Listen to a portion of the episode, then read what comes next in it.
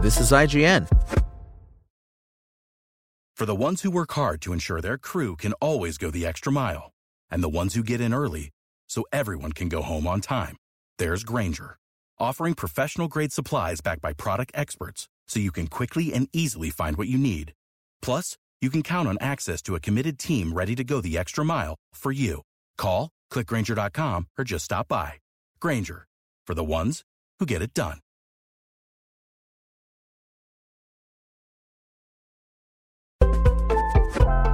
This is IGN. The waiting is over, and we have a decision on the recent trial between the Federal Trade Commission and Microsoft. Judge Jacqueline Scott Corley has ruled in favor of Microsoft, denying the FTC's preliminary injunction request. Microsoft's acquisition of Activision has been described as the largest in tech history, Judge Corley said in the ruling. It deserves scrutiny. In a statement issued to IGN, FTC spokesperson Douglas Farrar said, We are disappointed in this outcome, given the clear threat this merger poses to open competition in cloud gaming, subscription services, and consoles. In the coming days, we'll be announcing our next step to continue our fight to preserve competition and protect consumers. Activision Blizzard boss Bobby Kotick also issued a statement. Our merger will benefit consumers and workers. It will enable competition rather than allow entrenched market leaders to continue to dominate our rapidly growing industry. Microsoft President Brad Smith said in a statement issued to IGN that the company was grateful to the court for its decision. We're grateful to the court in San Francisco for this quick and thorough decision and hope other jurisdictions will continue working towards a timely resolution. As we've demonstrated consistently throughout this process, we are committed to working creatively and collaboratively to address regulatory concerns.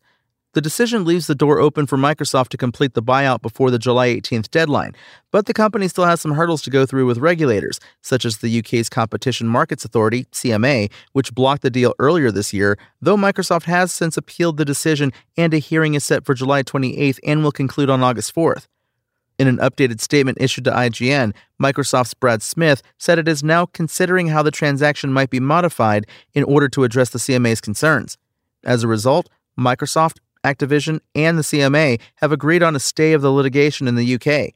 This means a pause of Microsoft's appeal in the UK as the three parties thrash out a satisfactory restructure of the transaction. The CMA told IGN, We stand ready to consider any proposals from Microsoft to restructure the transaction in a way that would address the concerns set out in our final report. In order to be able to prioritize work on these proposals, Microsoft and Activision have agreed with the CMA that a stay of litigation in the UK would be in the public interest, and all parties have made a joint submission to the Competition Appeal Tribunal to this effect. The CMA is concerned about the buyout's implications for cloud gaming, saying the deal would alter the future of the fast growing cloud gaming market, leading to reduced innovation and less choice for UK gamers over the years to come. Thanks for listening. My name is Tony Jackson, and if you want to learn more about what went on during the four day trial, check out a full recap of the hearing and our analysis pieces, where we dissect every day of the trial at IGN.com. SpokenLayer. For the ones who work hard to ensure their crew can always go the extra mile, and the ones who get in early so everyone can go home on time, there's Grainger offering professional grade supplies backed by product experts so you can quickly and easily find what you need.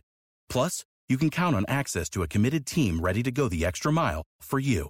Call, clickgrainger.com, or just stop by. Grainger, for the ones who get it done.